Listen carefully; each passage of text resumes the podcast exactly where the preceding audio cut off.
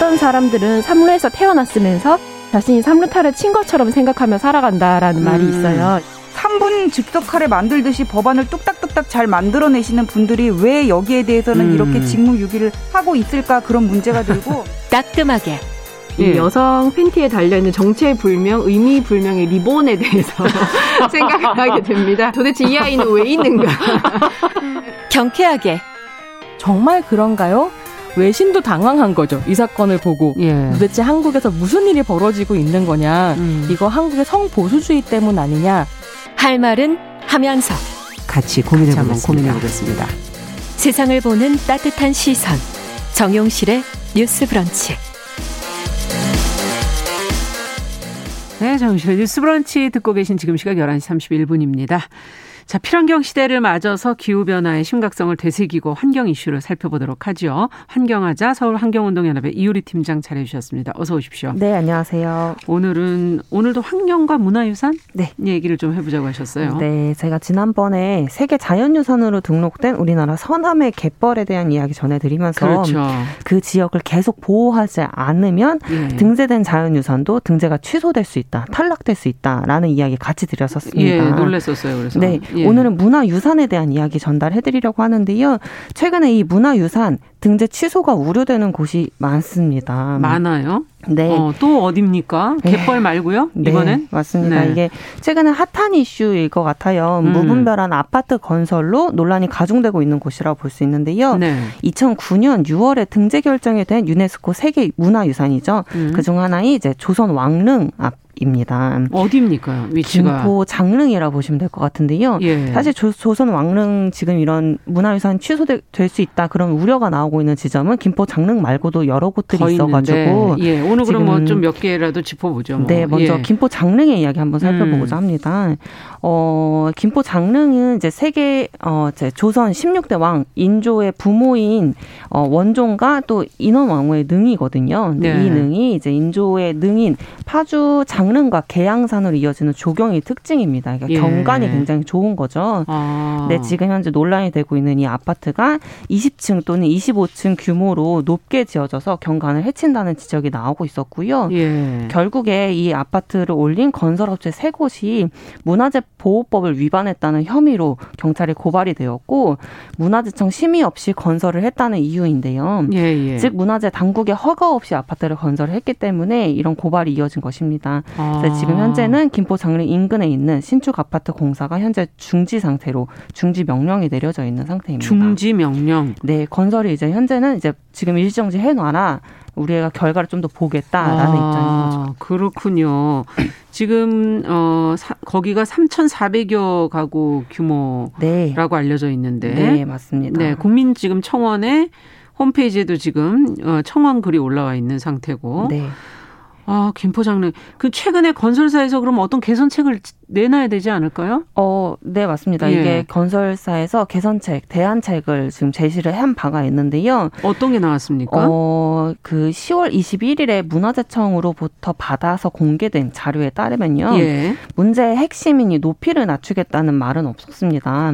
아파트 외벽 색상이나 또 마감 재직을 그 김포 장릉이랑 비슷한 느낌으로 하겠다라고 아. 대안책을 가지고 왔는데 사실 이게 건설사에서 제시한 대안은 본질을 좀 외면한 대안인 거 거죠. 예. 또 어제 보도된 내용에 따르면 문화재청이 이런 대안책들과 이렇게 여러 개를 검토를 하고 있는 과정에 있는데 음. 원형 복원을 위해서는 일부 철거가 좀 불가피하다는 안을 지금 현재 논의 중인 것으로 확인이 좀 되고 있습니다. 네. 또 이게 곧 이제 11월 중으로는 이 문화재청이 이 검토 내용을 결과를 발표하겠다고 밝힌, 밝힌 바가 있는데요. 음. 문화재청이 어떤 결정을 내리고 또 어, 어떻게 해 나가야 될지는 좀 모두가 관심을 지켜봐야 될 때인 것 같습니다. 아니 문화재가 있다는 거는 건설사도 알고 있었을 거고, 그렇죠. 어, 순서는 원래 문화재청의 심의가 나오고 난 다음에 해야 되는 거군요. 네, 맞습니다. 이게 좀 행정적으로는 건설사 입장, 입장 입장에서도 좀 억울한 부분이 있다라고 계속 얘기를 하고 아. 있겠네요. 문화재청이 한번 뭐 이런 행정적으로 뭔가를 하지 않았냐. 그래서 그렇기 때문에 우리가 건설을 시작을 한 거였는데 그렇죠. 왜 이제 지금 와서 이러느냐라는 이런 입장들이 좀 협조가 있는데. 안 되나 이런 생각도 드네요. 네, 국토부랑 맞아요. 뭐 네. 이런 문화재청이랑. 네. 예. 저는 여기에 이 문제의 본질은 사실은 이 문화유산을 보호하기에 좀 더 앞장섰어야 되는 부분들이 좀 있다. 있다라고 음. 생각이 되거든요. 예. 네. 지금 하트 라이온님께서 옛 건물이나 왕릉 같은 경우에는 풍수지리를 보고 세우기 때문에 음. 아마 그렇게 가리고 있다면은 어 뭔가 그 바람이라든지 뭐 기운이라든지 이런 것들이 변화가 있을 것이다라는 오, 지적을 네. 지금 해주셨는데. 네. 자, 지금 김포 장릉 얘기로 시작을 해봤지만 더 있다면서요? 네, 맞습니다. 예. 서울 노원구에 위치한 태릉과 강릉입니다. 강릉이 강원도 강릉이 아니고요. 아니에요? 네, 서울에 위치한 강릉이라는 능이죠. 능 이름이군요. 네, 능 이름입니다. 태릉처럼. 그래서 네. 태릉과 강릉에 좀 더 심각한 상황이 있다고 볼 수 있는데 이게 왜 그렇습니까? 생태적 요소는 물론이고 문화재적 요소가 좀 문제가 있습니다. 이렇게 생태적인 부분은 제가 한 번 더 다루도록 하고요. 서울 태릉은 조선 중종의 부인 문정왕후 윤 씨의 무덤이고요. 예. 아들 명종의 무덤인 강릉과 나란히 이제 위치를 해 있습니다. 네네. 그렇게 태강릉이라고 부르기도 하는데요. 음. 이 태강릉은 문화유산으로 각광받는 이유도 네. 이 대도시 서울에서 원형 가까운 형태로 지금 보존이 되어 있기 때문에 잘 보존이 되어 있어서 문화적 가치가 크다는 평입니다. 사라지고 있는데 그 중에 그래도 이렇게 잘 보존돼 있는 네. 게몇 개 없다는 얘기인 맞습니다. 거죠. 네. 예. 2009년에 조선왕릉 40기를 유네스코 세계문화유산으로 등재하는 과정 과정에서 예. 당시에 태릉 성수촌이 옆에 있었어요. 그래서 아. 이런 것들을 좀 이전을 해라. 그리고 또 주변에 있는 원형들을 좀 복원을 해라라는 것이 등재 조건이었거든요. 아. 그래서 이 조건을 맞추기 위해서 5천억 원 정도의 예산을 들여가지고 선수촌을 태릉에서 진천으로 이전을 하는 등. 아, 그래서 옮긴 거군요. 네, 맞습니다. 이 태강릉 권역의 온전성을 복원하기 위해서 여러 노력들을 해왔었어요. 근데 그런데 최근에 아파트 건설 계획을 어마무시하게 잡아놓은 거죠. 바로 이곳에요? 네. 정부가 지난해 8사 대책의 일환으로 태강릉 전면부에 있는 노원구 태릉 골프장 부지입니다. 아. 여기에 1만 가구의 아파트를 짓겠다고 발표를 한 바가 있었고요. 그게 여기군요. 네, 맞습니다. 이게 문화재적 가치를 이제 훼손이 많이 우려가 된다라고는 이제 주민들과 시민들의 반발이 제기되면서 음. 이제 정부가 6,800가구로 좀 개발 밀도를 낮추겠다는 발표를 한 바가 덜 있죠. 짓겠다. 네. 그럼에도 지금 현재 반발은 계속되고 있는 거고 거고요. 어. 이게 노원구 주민들로 구성이 된 초록 태릉을 지키는 시민들에서 지난해 9월에 유네스코에 이게 정부가 이렇게 태릉 주변에 태강릉 주변에 개발 계획을 많이 세우고 있다라는 이런 우려를 담은 서한을 발송을 한 바가 있습니다. 유네스코로 네, 유네스코로 직접 주민들이 이런 우려를 담은 서한을 발송을 했는데요. 예. 유네스코에서 답변이 왔어요. 유네스코가 지난해 이제 11월에 답변이 온 바에 따르면 네. 이게 문화재청 등의 이런 우려의 사항들을 전달을 했고 또 이 사항과 관련해서 국제 기구들과 함께 이 문제를 좀 더 주의 깊게 지켜보고 있다라는 말을 했습니다. 그러니까 즉 유네스코가 지금 이렇게 개발이 계속 되고 있는 문제들 조선 왕릉 주변에 개발이 되고 음. 있는 문제들을 우리가 지금 우려 깊게 보고 있다라는 입장을 내세운 서한을 답변을 준 거죠. 아, 그렇군요. 그러니까 이게 잘못하면 또 등재에서 취소될 수도 있다는 네. 얘기일 수도 있고요. 네, 맞습니다. 예. 그런 우려가 큰 부분입니다. 네. 네. 참 개발도 해야 되고 하지만 서울에는 또 이런 문화유산들이 많기 때문에 이걸 또 세계 문화유산으로 또 등재도 해야 되고 두 가지 지금 토끼를 다 잡으려고 하는 그런 상황인 것 같은데 네, 그렇죠. 어떻게 해야 될까요, 정말? 어, 음, 정리를 좀 해주신다면 이게 우리나라에서 40기 이제 조선 왕릉이 음. 2009년에 6월 30일에 유네스코 세계 문화유산으로 등재된 이유도 음. 인류의 문화유산으로서 탁월한 보편적 가치를 인정을 받았기 때문인 거예요. 예. 근데 유네스코에서 가장 중요하게 생각하는 이 가치거든요. 이 보편적 가치라는 게 음. 시대와 장소를 초월해서 언제나 존중 존중되어야 할 가치라는 뜻인 거거든요. 네. 이거는 어느 누가 또는 지금 이 세대가 향유하고 소유할 공간이 아니라는 뜻을 말을 합니다. 이 가치라는 것이 음. 이게 문화유산과 환경이 또 이런 이유 때문에 밀접하게 연관되어 있다고 저는 생각을 하는데요. 네.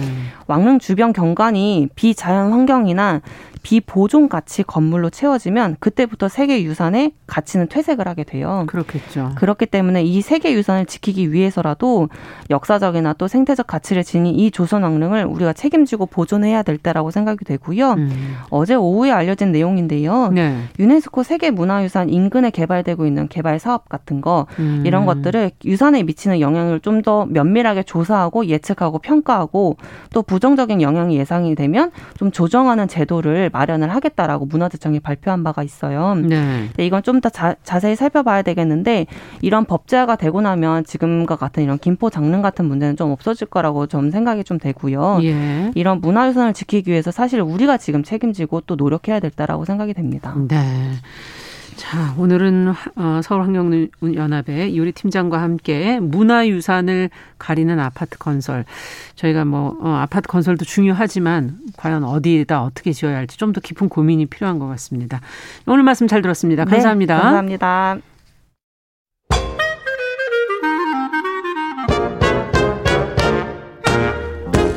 모두가 행복한 미래. 정용실의 뉴스 브런치. 네, 정용실의 뉴스 브런치 듣고 계신 지금 시각 11시 41분입니다. 자, 대중매체와 사회문화 현상을 좀 깊고 예리하게 좀 들여다보도록 하죠. 선희정의 문화비평 시간입니다. 오늘도 선희정 문화평론가 자리해 주셨어요. 어서 오세요. 네, 안녕하세요. 오늘은 화제가 되고 있는 다큐멘터리 한 편을 소개해 주신다고. 네, 그렇습니다. 네. 성덕이라는 작품인데요. 이름이 성덕. 네. 저는 예전에 KBS에서 했던 다큐멘터리 성덕파 하면 그건가? 아, 또 다른 의미일 것 같은데요. 전혀 다른 의미군요. 네. 오세훈 네. 감독의 다큐멘터리 성덕은요. 음. 팬의 팬에 의한 팬을 위한 영화라고 불립니다. 아. 성덕이란 말은 여기에서 성공한 덕후의 준말인데요. 아. 네. 그래서 좋아하는 연예인을 실견한 것에서부터 네. 뭐 그와 사진을 찍거나 그가 방송에서 내 이름을 언급해 주는 등 음. 여러 가지 상황에서 쓰이는 말입니다. 그렇군요. 네, 사실 팬의 마음을 가져본 사람이라면 누구라도 좋아하는 표현일 텐데요. 음. 오세훈 감독 역시 자신이 좋아하는 여, 연예인이 기억해 주는 팬 그러니까 성덕이었습니다. 아, 본인이? 네. 그래서 참 행복하고 좋은 시간을 보내고 있었는데요. 네. 문제는 그 연예인이 감방에 가게 됩니다. 감방에요? 네. 그 연예인이 누군가 누굴까요? 바로 가수 정준영 씨인데요. 아. 네. 오세훈 감독은 자신이 사랑하던 오빠 정준영이 성폭행 혐의로 구속되고 난 뒤에 겪은 마음과 복잡한 생각들이 있었을 그랬겠는데요. 거잖아요. 그 생각을 카메라에 담아서 다큐로 완성했습니다. 네. 부산국제영화제에서 상영된 직후에 지금 네. 이 다큐멘터리가 큰 화제를 모으고 있다고 굉장한 하는. 화제를 모으고 있고요. 아. 계속 매진이었다라는 소문을 들었습니다. 부산영화제에서도. 네, 네. 네. 근데 이제 어쨌든 문제 그 단톡방 네. 저희가 기억하는 거는 네, 네. 정준영 가수 얘기를 하니까 성폭행 관련 사건 거기에 연루된 인물 여기에 대해서 좀 알고 얘기를 시작해야 되지 않을까요? 네, 설명을 좀 드려야 예. 될것 같은데요. 이 정준영 사건은 2016년 8월로 거슬러 올라가야 합니다. 벌써 이렇게 됐네요. 네, 그렇습니다. 당시 정 씨의 전 여자친구였던 A 씨가 정 씨가 신체를 몰래 촬영했다면서 이제 서울 성동경찰서에 고소장을 제출합니다. 예. 하지만 정 씨는 A 씨의 동의하에 동영상을 찍었다라고 주장을 했고요. 음. 경찰에서 휴대폰을 제출하라고 했지만 이에 제대로 응하 지 않았습니다. 결국 당시에는 무혐의 처리가 음. 되었는데요. 어, 진실이 밝혀진 것은 2019년 초였습니다. 3년이 지난 후였던 네. 거죠. 버닝썬 사건으로 가수 승리의 가, 카톡방이 공개가 되면서 예. 그 단톡방에 정 씨가 불법 동영상을 수차례 유포했다는 사실이 밝혀집니다. 네. 그래서 피해 여성은 10명에 달했고요.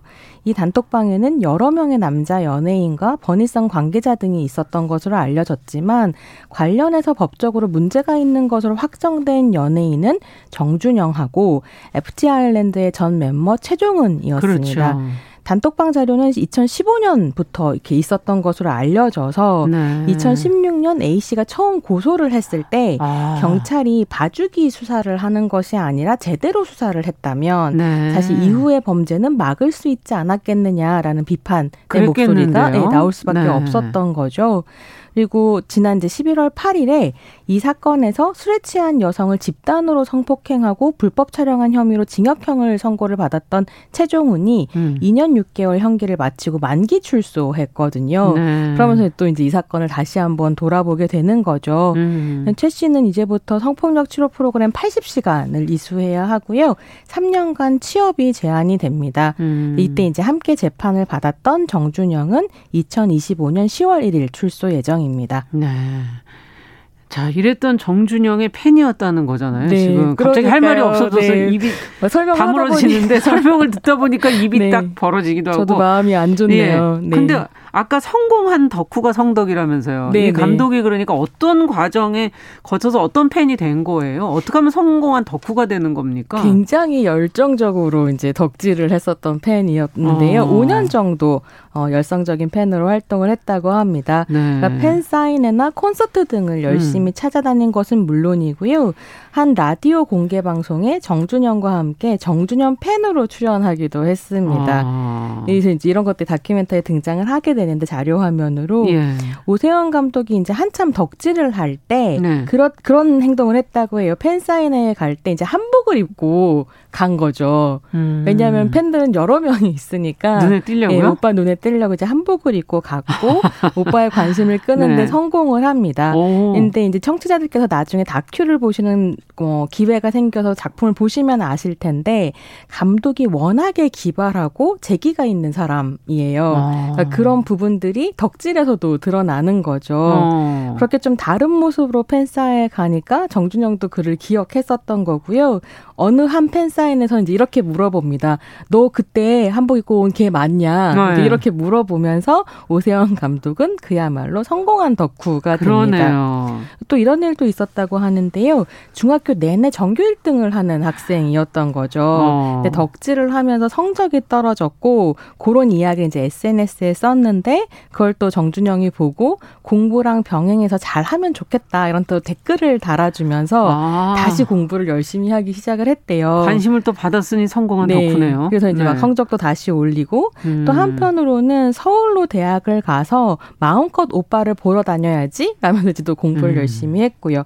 그래서 결국 열심히 공부를 해서 서울로 대학을 오게 됩니다. 네. 근데 이제 오빠를 만날 수가 없게 된 거죠. 아. 왜냐면 간방에 가셨으니까요. 그래서 결국 오빠에게 편지를 써서 전하려고 했었으나 붙이지 못했던 그 마음은 다큐가 되었습니다. 붙이지 못한 편지가 네. 네. 그런 셈이죠. 그렇군요. 네. 자, 지금 뭐 앞서 그 사건 일지를 정리를 해 주시니까 정준영뿐 아니라 범죄를 저지른 지금 연예인의 이름들이 이렇게 거론이 되면서 네. 어, 그들의 팬이었던 사람도 갑자기 또 지금 어, 떠오르기도 하고 어떻겠을까? 네. 그렇습니다. 어, 심지어 그런 사람들의 인터뷰가 또 여기에 나오고 있다면서요? 네, 감독이 자신의 이제 혼란들을 좀 다루고 싶어 하면서 음. 다른 사람들을 찾아가게 되는데요. 아. 팬들을 굉장히 열심히 했었던 다른 이제 팬들을 찾아가게 되는데 그 다큐를 보면서 그런 생각이 들더라고요. 저도 물론 그렇지만 음. 우리는 모두 누군가의 팬이었구나. 그렇죠. 그 활동의 형태는 좀 다르다고 음. 하더라도 굉장히 마음을 썼던 사람들이 있었던 있죠. 거잖아요. 네. 그런 생각이 들었는데 그러니까 이제 찾아봤을 때 굉장히 많은 사람들을 감독이 좀 만날 수 있었고요. 아. 거기에는 강인이라든가 승리, 정바비 이런 사람들의 아. 팬들도 있었습니다. 그래서 이제 팬들은 이런 상황들을 겪으면서 처음에는 부정하고 싶고, 부정하고 싶고. 그 다음엔 분노하고 수치를 음. 느끼고 허무감에 빠졌다 결국 해탈하기도 하고 음. 이런 다양한 마음들을 왔다 갔다 하면서요 결국 자신이 보냈던 그 팬로서의 시간에 대한 답을 찾아가게 되는데요. 뭐 실망은 물론이고 사실 가장 큰 감정은 배신감인 것 아. 같더라고요. 너무 믿고 너무 마음을 썼기 때문에. 그러니까요. 이게 연예인이 기본적으로 이미지 음. 상품이기 때문에 근사한 이미지를 바탕으로 팬들에게 사랑을 받잖아요. 예. 근데 그 이미지가 모두 가짜였다? 거기에 음. 이면이 있다 이런 음. 깨달음에서 오는 배신감이 너무 크고 음. 그러다 보니 모든 걸 쏟아부었던 시간 자체가 이제 부정당하는 그렇죠. 이런 느낌을 좀 견디기 힘든 부분이 있는 것 같고요. 다른 한편으로는 사실 팬들도 다 알잖아요. 그거 다 이미지라는 걸 알면서도 사실 그 이미지를 잘 관리해 줄 것이라는 믿음. 그러니까 그렇죠. 실제로 어떤 사람이라고 하더라도 네. 잘 관리해 줄 것이라는 믿음을 가지고 마음을 투여하는 것인데 음. 그 믿음을 저버린 것에 대한 이제 분노도 있는 거죠. 음. 그래서 한 인터뷰가 너무 화가 나서 이제 그런 말을 하는 거예요. 내 돈으로 내 돈 받아가지고 그런 그렇죠. 짓을 하고 다녔다고 이런 말을 하게 되는데요. 아, 자신의 시간과 돈을 다 쓴 거죠. 그렇죠. 그러니까 거기에는 또 한편으로는 되게 합리적인 소비자로서의 어떤 분노도 이제 섞여 음. 있게 되고요. 또 이게 이 부분이 저한테 좀 마음에 와닿았는데 팬이란 자신이 사랑하는 사람으로부터 살아가는 힘을 얻는 사람들이잖아요. 예. 그러니까 너 때문에 산다라는 마음뿐만이 그렇죠. 아니라 뭐 너 때문에 전교 1등을 했고 승진을 했고 좋은 일이 있었고 네 덕분이다. 음. 이런 이런 마음을 이제 가지게 되고 당신의 활동으로부터 힘을 얻어서 더 좋은 사람, 삶을 살았고 음. 그걸 이제 오빠에게 보여주고 싶다. 아. 이런 게 이제 삶의 원동력이었는데 감독의 표현을 그대로 쓰자면 오빠는 감방에 가버렸으니까 예. 이게 도대체 무슨 의미인가? 원동력을 잃었네요. 네, 그런 혼란도 있습니다. 음. 그래서 이걸 다 이제 정리를 할 수가 없어도 꼭 다큐를 보셨으면 좋겠는데요. 음. 간단하게 말씀을 드리자면 나의 스타가 범죄자가 되었을 때 팬이 느끼는 감정은 그야말로 한마디로 정리할 수 없는 것이라고 아, 할수 있겠습니다. 복잡하면서도 예 힘든 것이군요. 근데 여기에는 특히 감독의 어머니도 네, 감독의 어, 이게 어머니까지 나온다. 네, 팬의 어머니까지 나오신 거예요. 네, 인터뷰를 네. 또 하시는데요. 네. 너무 충격받았는데 그 충격이라기보다는 막 공감이 갔는데요. 감독의 어머니는 또 조민기 배우 조민기 씨 팬이었던 거죠. 아, 그러면 어떻게 네. 위아래로 지금 다 네, 근데 이제 어머니 같은 아. 경우에는 잘못을 했으면 거기에 대해서 처벌을 받고 음. 충분히 사과하고 그 다음으로 나아갈 수 있어야 하는데 음. 사실 조민기 씨 같은 경우는 극단적인 선택으로 했었죠. 네, 사과 없이 떠났기 때문에 팬이 느끼는 혼란이라고 하는 건 또 다른 차원의 이런 부분들이 좀 아. 있습니다. 어머니께서 먼저 덕후셨기 때문에 또 이해하는 측면도 있었겠는데요. 네, 예. 딸의 마음을 또 함께 이해하는 부분이 있었을 것 같은데요.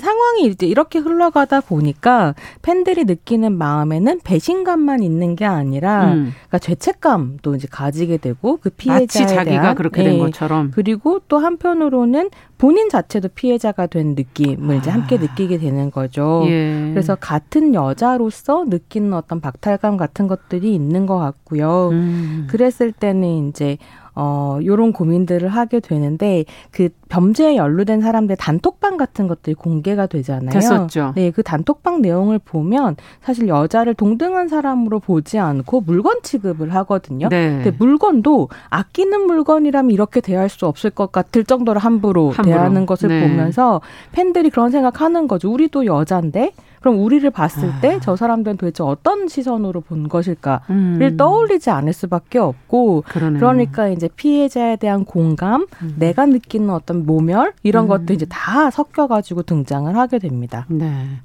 근데 이렇게 좋아하는 연예인이 범죄를 저질러도 또 남아 있는 팬들이 있다고 하대요. 네. 예.